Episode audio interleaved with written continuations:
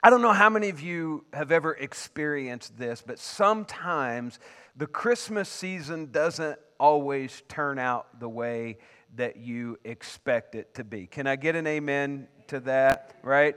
Uh, we come to the Christmas, and, and I'm sitting here and, and, and we're singing. It just dawned on me. We're singing the first Noel, and I don't know if there's anybody else here that felt like me, but it's like is it really like this close to Christmas right now? Uh, it's just kind of crept up on us. And, and a time of year when it's supposed to be so filled with, with joy and it's so filled with peace, it can sometimes be filled with a lot of anxiety. It can be filled with a lot of conflict. It can be filled with a lot of disillusionment. The Christmas season is marked by more emotional stress, someone once said, and more acts of violence than any other time of year. And so it's a very stressful time, and I find that very ironic that this child that was born to bring us peace, the world has kind of flipped that around. Satan has kind of flipped that around and made this more of a time of, of turmoil and anxiety than, uh, than it was intended to be. I mean, this happens all the time. Maybe, maybe some of you bring somebody home from college, somebody that you've met there, you bring them home for Christmas. It's kind of like a meet the parents nightmare. You know what I'm talking about? I don't know if anybody's ever been through that or not. And you bring somebody home and it just does not go well at all. Your parents don't relate to that, that person at all, and then it's just it's just awful. Or maybe maybe you just got married and you're excited about celebrating your first Christmas together, but you tell your mother and father that you're not coming home for the holidays. You want to have your own Christmas. Has anybody ever been there?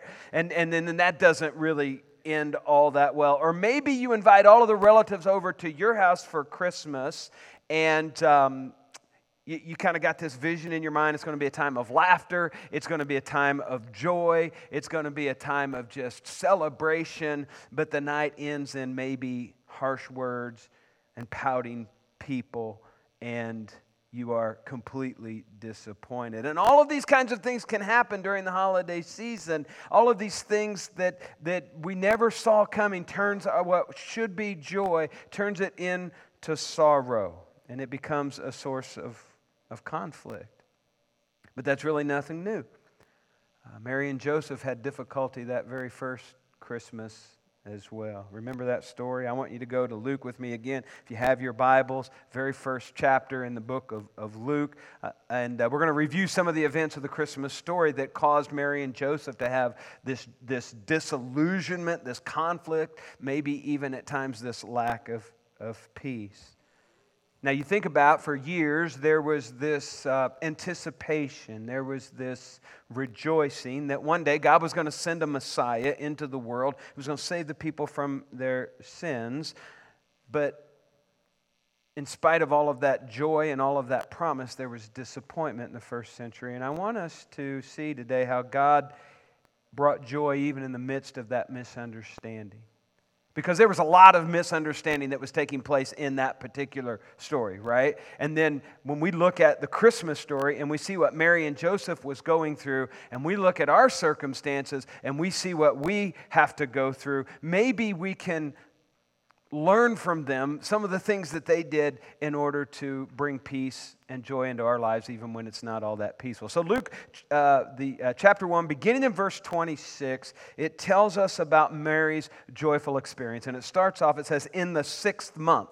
Right now, in the sixth month of what? It's not. It's not the month of June. When they're saying the sixth month, this is the backing up a few verses to Elizabeth's pregnancy, right? So Elizabeth is six months along. Remember, we talked about that last week. And it's this older woman, Elizabeth, Elizabeth, who was barren. She hadn't had any children up to this point. And the Bible says she was six months along with John the Baptist. And when she was six months along, God sent the angel Gabriel to Nazareth, a village in Galilee. Now, Galilee, if we say Galilee, that did not exactly have a positive connotation, right? That was kind of like the backwoods, okay? When we say Galilee, it's kind of like us saying, I'm not even going to mention a place, because if I mention the place, I'm going to hear, okay, let's just say, let's not say, okay, let's not, I'm going to get myself in trouble. So God sends an angel to this backwoodsy kind of place, right? And it says, to a virgin named Mary, and she was engaged to be married to a man named Joseph, a descendant of King David.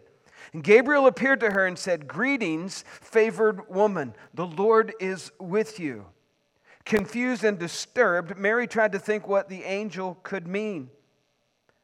Don't be afraid, Mary, the angel told her, for you have found favor with God. You will conceive and give birth to a son, and you will name him Jesus. He will be very great. He'll be called the Son of the Most High. The Lord God will give him the throne of his ancestor David, and he will reign over Israel forever. His kingdom will never end.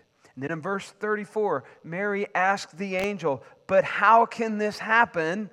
I am a virgin.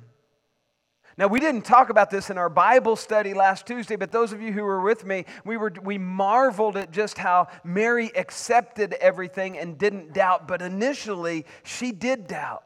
Right? She said, How?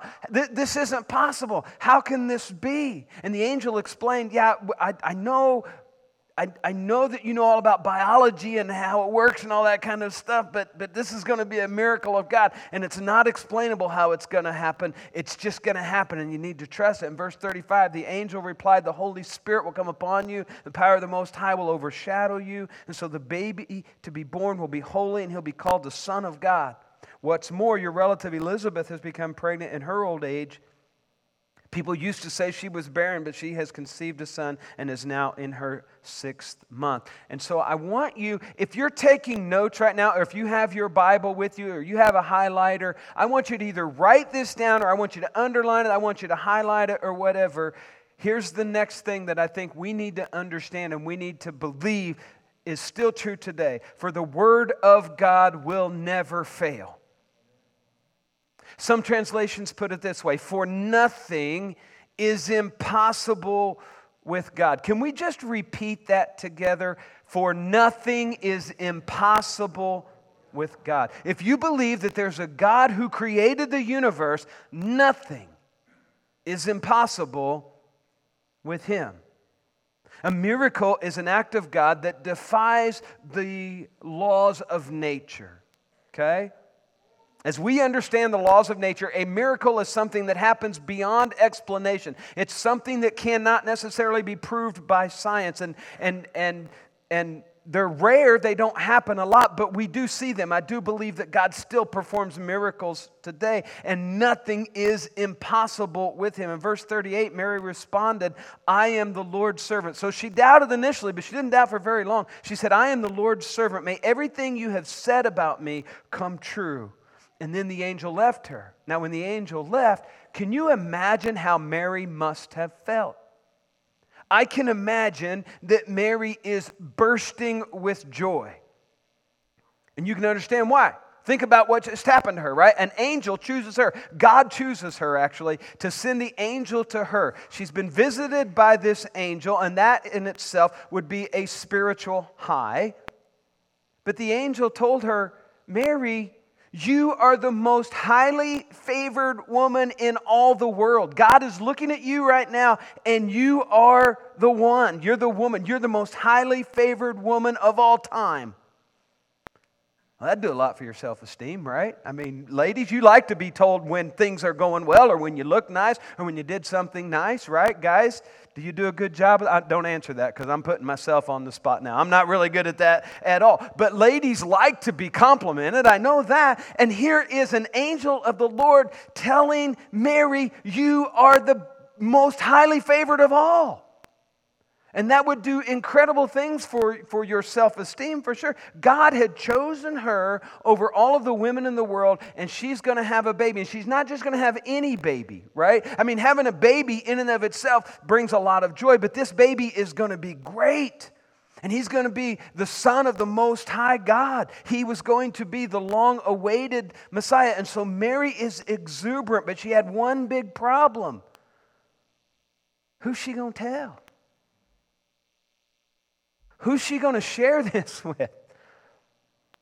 Who can she go to that's going to have the same amount of joy that she has right now? Mary needed somebody to share her joy with. She needed someone that she could express it to who, who would understand. And, and I know that, you know, when, when our child accomplishes something really well, we like to share those things, right? Whenever something good happens to us, we like to share those things. It kind of reminds me of the preacher who skipped church one Sunday morning to go golfing. You probably heard this before. It wasn't me, not a true story. Skipped church one Sunday morning, went golfing, right? And God notices what's going on. He's looking down, he sees the preacher getting ready to tee off on a 375 yard par four. And he says to an angel, says, Watch this. And the preacher tees off and he hits one just as straight as can be. And he just murders the ball. And it's flying down the fairway and it lands in front of the green, rolls up onto the green rolls into the cup, a hole in one on a par four, 375 yards. I don't know if any of you guys are golfers or not, but that's pretty miraculous, right? And the angel said he skipped his own church. The preacher skipped church to do this. Why did you do that? He said, Who's he going to tell? right? this is kind of how Mary was, right? We get, that's so dumb. but it's true. Mary is in this predicament. She's got this incredible thing that has happened in her life, and who's she going to share this with? And, and we get on Facebook, right? And, we, and, and we, we talk about what our children do and what our grandchildren do and, and all of the wonderful things that happen, and we want to share those things. Or, or maybe your favorite team has won, mine never does, but maybe yours did, and, and you've won against a rival team, and you want to share that with somebody, and, and you want to share that with somebody who has the same passion for your team as you do, right? Who's going to share this joy with Mary? I wonder if she went and told her mom dad. They're kind of like, whoa, what? Are you serious? Right? Skeptical, apprehensive about it all. I wonder if she wondered about telling Joseph, her fiance, and then thought better of it because she didn't tell him. Remember, a little bit later on, the angel tells him. He do, she doesn't tell him. Luke 139 says, A few days later, Mary hur- hurried to the highlands of Judea to a town where Zechariah lived to visit Elizabeth. Now, you need to understand, this is a journey of over 50 miles. She's doing this on foot. It would take about three or four days for her to get there. But Mary remembered the words that the angel said to her Elizabeth is going to have a miraculous child too. It's almost as if the angel is saying, if anybody's going to believe what's going on with you, it's going to be her, right? And so Mary's thinking, I'm going to go talk to her because if anybody's going to understand this and if anybody's going to share this joy with me, it's going to be her. And so she hurried off to see her to share the joy with somebody that would understand. And Mary walks into the front door. The Bible says Elizabeth's baby did what? Leaped in her womb. Elizabeth was filled with the Holy Spirit and said, Mary, you're so blessed. Who am I that the mother of our Lord would, would come and visit me? You know? Mary, you're so blessed because you believed every word that the angel said to you. Mary knew that she was in the company of somebody who got it, somebody who understood, somebody who was feeling very similar to how she was feeling. And she burst forth and she prayed, and this prayer is written down, and it's verse 46. This is how Mary responded. And she'd been saving this up for days. I mean, think about this, right? She's not able to talk to anybody, and so she's having these thoughts and she's saving him up for days. And she says, Oh, how my soul praises the Lord, how my spirit rejoices in God my Savior, for he took notice of his lowly servant girl. And from now on, all generations will call me blessed, for the mighty one is holy, and he's done great things for me. And look at verse 56. Mary stayed with Elizabeth about three months and then went back to her home. They rejoiced together for three months. They hung out together for three months. And what do you think happened at the end of three months? How far along was Elizabeth? She was six months along, right? Mary stayed for three months. Why did she stay for three months? She probably stayed to see John the Baptist be born. Bible doesn't say that, but you know, if the math is mathing, then right? That's probably what she did. And so I think that she rejoiced with that, and then she went back home, and now she went back to Nazareth, and Joseph, her fiance, well, let's just say he didn't really share the joy that she had. I want you to go to the book of Matthew, just a couple books back from Luke, first chapter. I want you to see Joseph's disillusionment, right? So we've got the joy of Mary and everything that's going on in her life and how excited she is, but then we have this disillusionment of Joseph. Joseph, when he heard the noise or the news, he was dreadfully disappointed in Mary. He believed that Mary was this moral woman, that she was this righteous woman. That's one of the reasons that she was selected for him to marry her. But when she comes back after being three months away visiting Judea, and then Mary informs him then that she's having a baby, he's absolutely devastated. And you can kind of understand that, can't you? Right? I'm sure he felt sick to his stomach. He's speechless. He just, he just left. She claimed that she'd been visited by an angel and this was a virgin birth. And I think that only made matters worse because Joseph's like, wait a minute, nothing like this has ever happened before. I'm not buying it. Okay? Who would be naive enough to believe a story so far fetched?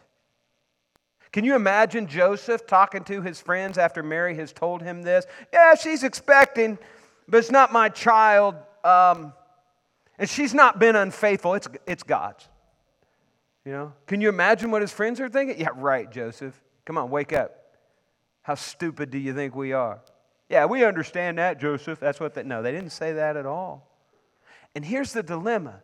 If he went ahead and married her, his reputation as a godly man would be ruined he'd have to raise a son that didn't have his DNA, and he'd have to live with a woman that he couldn't trust.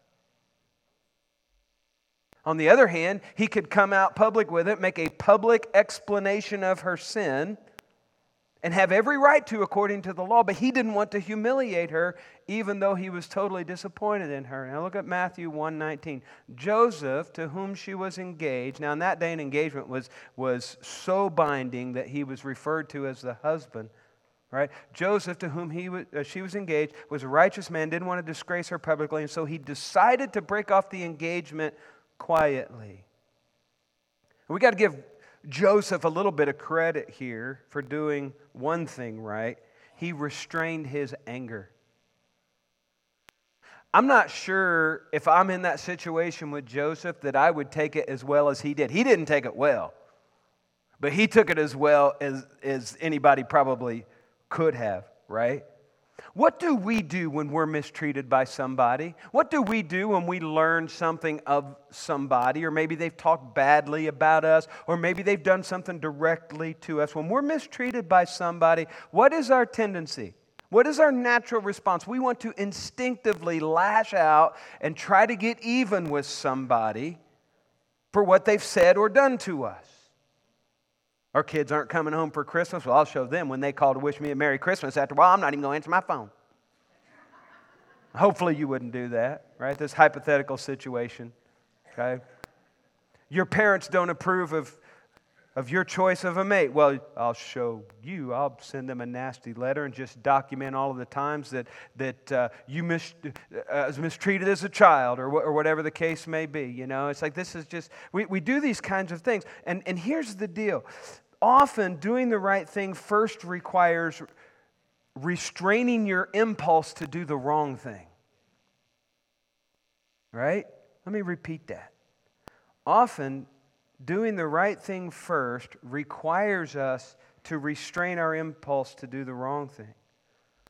Hold your tongue. Relax your fist. Stop blowing your horn. Is anybody else?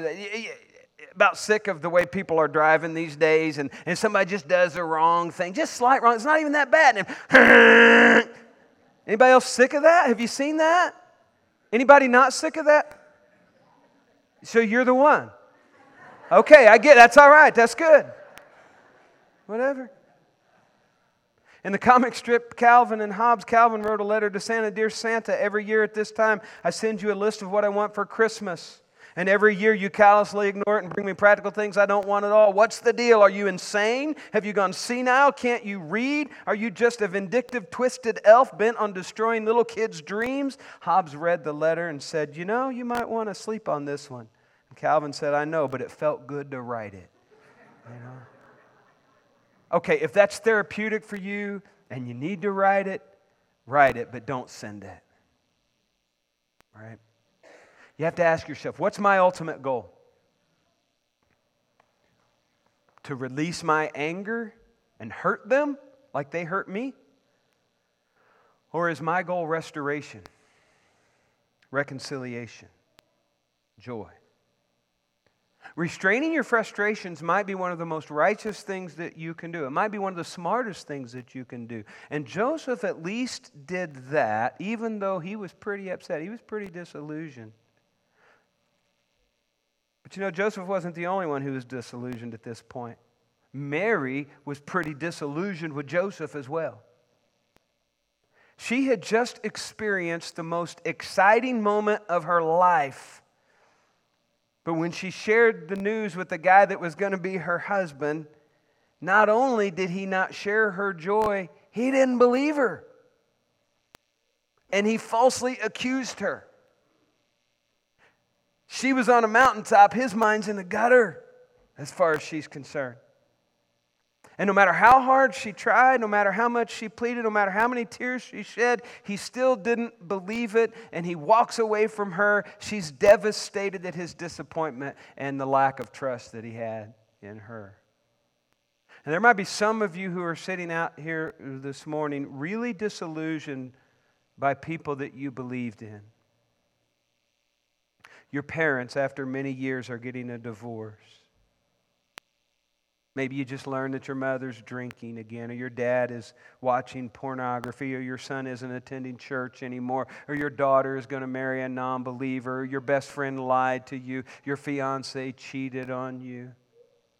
Or perhaps you're like Mary, you're on this spiritual mountaintop, you're so excited, you're, you're, you're, you're thinking about getting baptized, you want to get more involved in church, you might even be considering ministry, but the people who are closest to you are just not supporting that decision at all.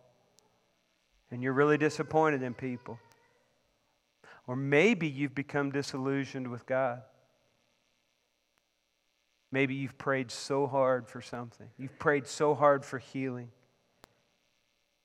But the person is still sick, maybe even dying.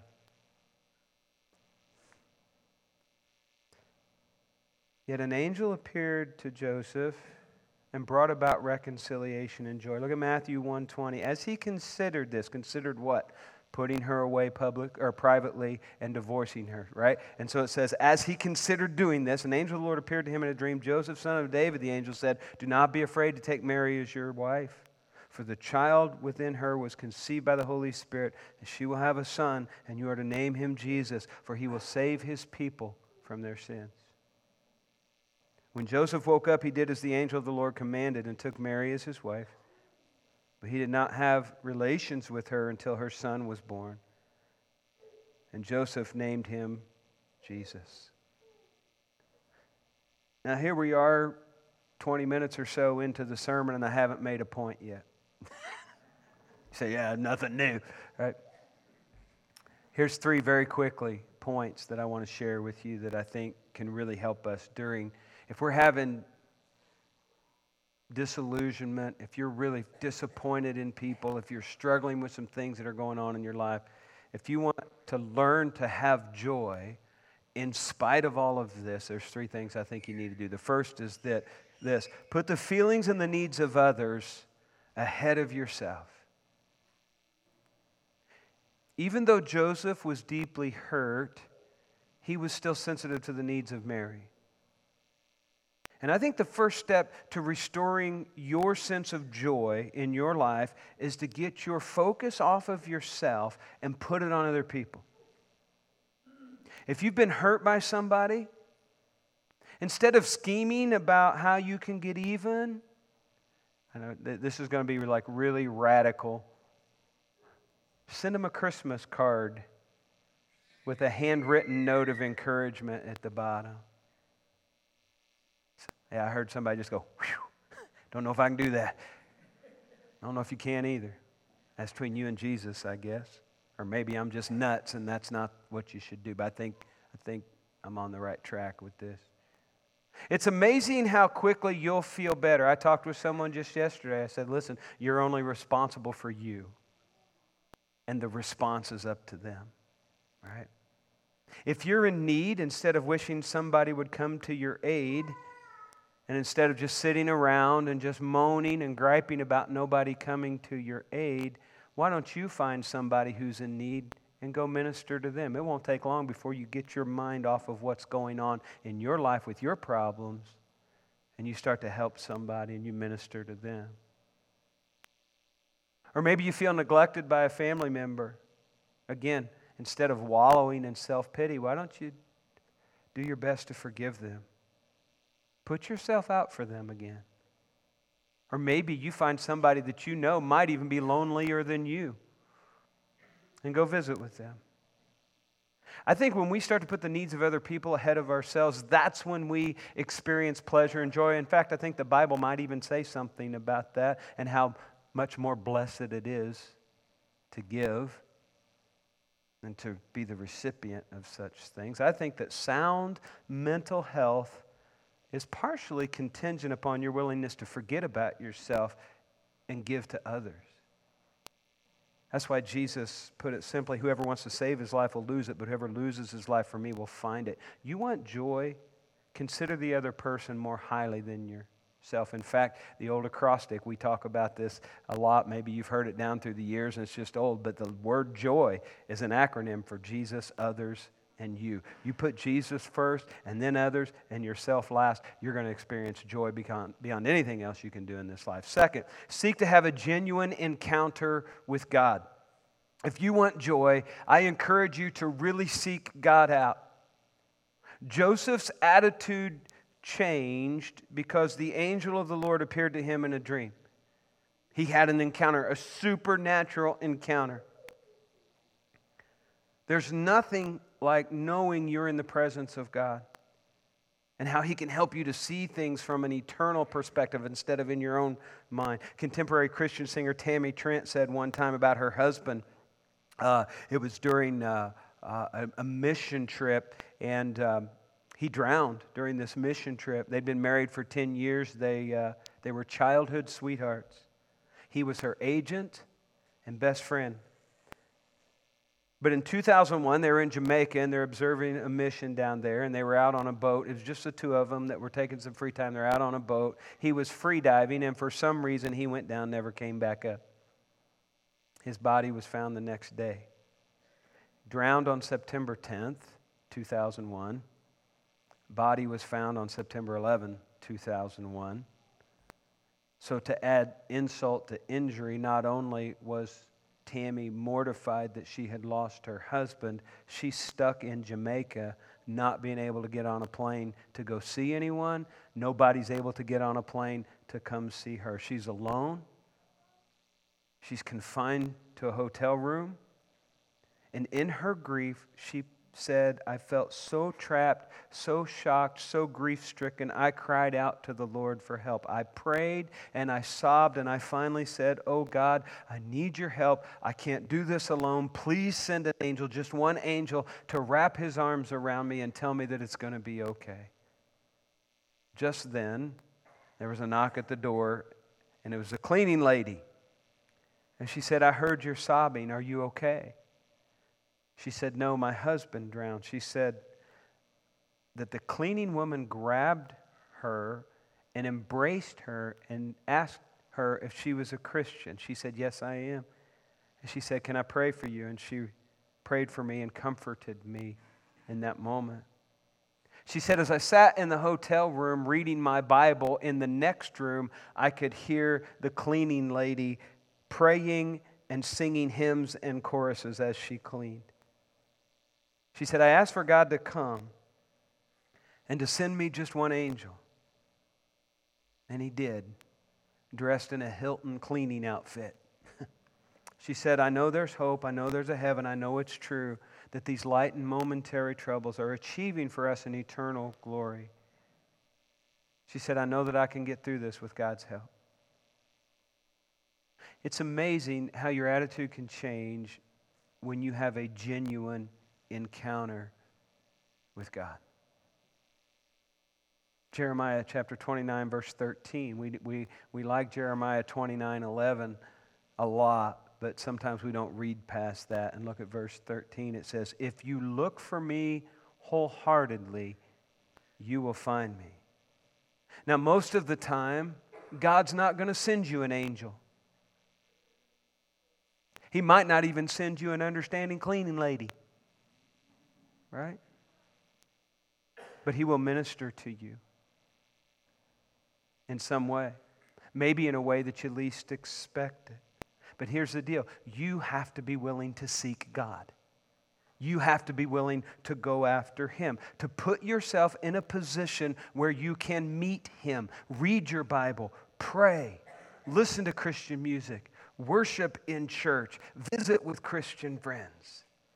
You ever been struggling with something and during the worship service something is said, maybe it's a song that Spencer led us in or maybe it's something that I've read from God's word and you just everything just kind of clicks. Suddenly the things of earth grow strangely dim in the light of his glory and grace when you have a genuine encounter with God. Saw a sign over a liquor store. I was driving by it I said that's like, wait a minute, that doesn't sound right. Uh, saw a sign over a liquor store. Uh, maybe you've seen it. it. says, Get your Christmas spirits here. That sign doesn't belong over a liquor store. That's false advertising. That, song, that sign belongs over a church. Get the Spirit of God here. Get the Christmas spirit here. Change your perspective. The Bible says the kingdom of God is not a matter of eating and drinking, but of righteousness, peace, and joy in the Holy Spirit. Now, finally, number three, walk in obedience every day, no matter where God leads you. If you want joy, walk in obedience every single day. When Mary said, I am the Lord's servant, you do to me as you've said, she didn't know what she's going to face. She didn't know that she was going to have this painful misunderstanding of probably nearly everyone in her life. She didn't know she was going to have the accusation of a moral failure from her friends and from her family. She didn't know that she was going to have a baby in a stable with a bunch of stinky animals. She didn't know that she was going to be raising this incredibly gifted, but I can imagine challenging child. You think you've got problems with some of your children. This is the Son of God who knew everything. I mean, he was a great kid, I know that, but that had to be challenging in and of itself. She didn't know what that was all going to include. She didn't understand what the loneliness was going to be like at times. She didn't fully understand what it was going to be like watching her son die on the cross. The Bible says when Joseph woke up from the dream, he did exactly what God commanded. That means that he waited to consummate the marriage. He raised the child that wasn't really his. He fled Bethlehem in the middle of the night and went to Egypt for a couple years to save the baby's life. You know, the real test of character is nearly every, uh, the, real, the real test is in every situation is really putting forth that consistent effort every day. it's all right. I'm good. It's good. I know you're a little embarrassed. That's good. Is that the Holy Spirit? Is somebody speaking to us right now? That's all good. Hey, it's no big deal. It's just one of our elders. No big deal. Uh, take that if you need to, right? But here's the deal it's the daily grind, it's the consistency of getting up every day and doing what God is asking you to do. There was a guy by the name of Fritz Kreisler. He was a great violinist, one of the greatest in the world. But he had this one big problem all of his life. He hated to practice. But he had a wife that was very disciplined and really concerned about his career. And so she was on him all the time to practice, practice, practice. She'd say, Have you practiced today? Be sure to practice. And he'd constantly come up with excuses to avoid practicing. Yet she was persistent. And finally, toward the end of his career, they had this big banquet to honor him for how wonderful he was, how he was this incredible musician. And all of these world renowned conductors and musicians, one after another, stood, uh, walked up to the podium and said, said all of these wonderful, flowery things about this great violinist and talked about just how wonderful he was in terms of his ability. One even went so far as to say he's the world's greatest living musician. And when he heard that, Kreisler turned to his wife and whispered, Have you ever heard such praise? And without cracking a smile, his wife said, Yeah, just think what would have been said if you had practiced. Yeah. What do you want people to say about you? What do you want God to say about you? Well done, thou good and faithful servant. I hope that's, what, that's all you want. Hall of Fame coach Vince Lombardi said, I believe that man's finest hour, his greatest performance, is in that moment when he's worked his heart out in a good cause and he lies exhausted on the field of battle, victorious. That's the same's true of Christian life, but it doesn't happen without us practicing being prepared, diving into God's Word, reading His Word, praying, worshiping, serving. The lukewarm Christian does not experience much joy. But the wholehearted Christian experiences an inner satisfaction, an inner joy the world doesn't explain. Jesus himself said, Blessed are those. That word blessed means joyful, it means happy are those who hunger and thirst after righteousness, for they will be filled. That's why the gospel begins. I bring you good news of great joy that will be for all people. For unto you is born this day in the city of David a Savior, Christ the Lord. And it ends by saying, After the resurrection and ascension, the disciples left with great joy, continually praising the Lord. As our worship team comes this morning, I want to close with a question Do you have that kind of joy? If you want that kind of joy, if you want that real joy, that wonderful joy, you need a relationship with Jesus. You're not going to find it in any other thing. Confess him today as the Christ. Repent of your sins. Be baptized into him for the washing away of your sins. Start living your life daily, practicing in his word and talking to him to become all that you can be through Jesus Christ. If you're here today and you want to make that decision, we encourage you to come during this decision.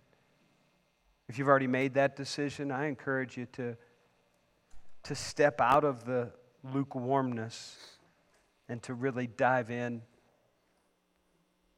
to what God has for your life. Are you willing to say, like Mary, God, whatever you want to do, I'm good with that? I'm going to ask you to stand, and uh, as we go to the Lord in prayer, whatever it might be that you have a need for, we encourage you to come.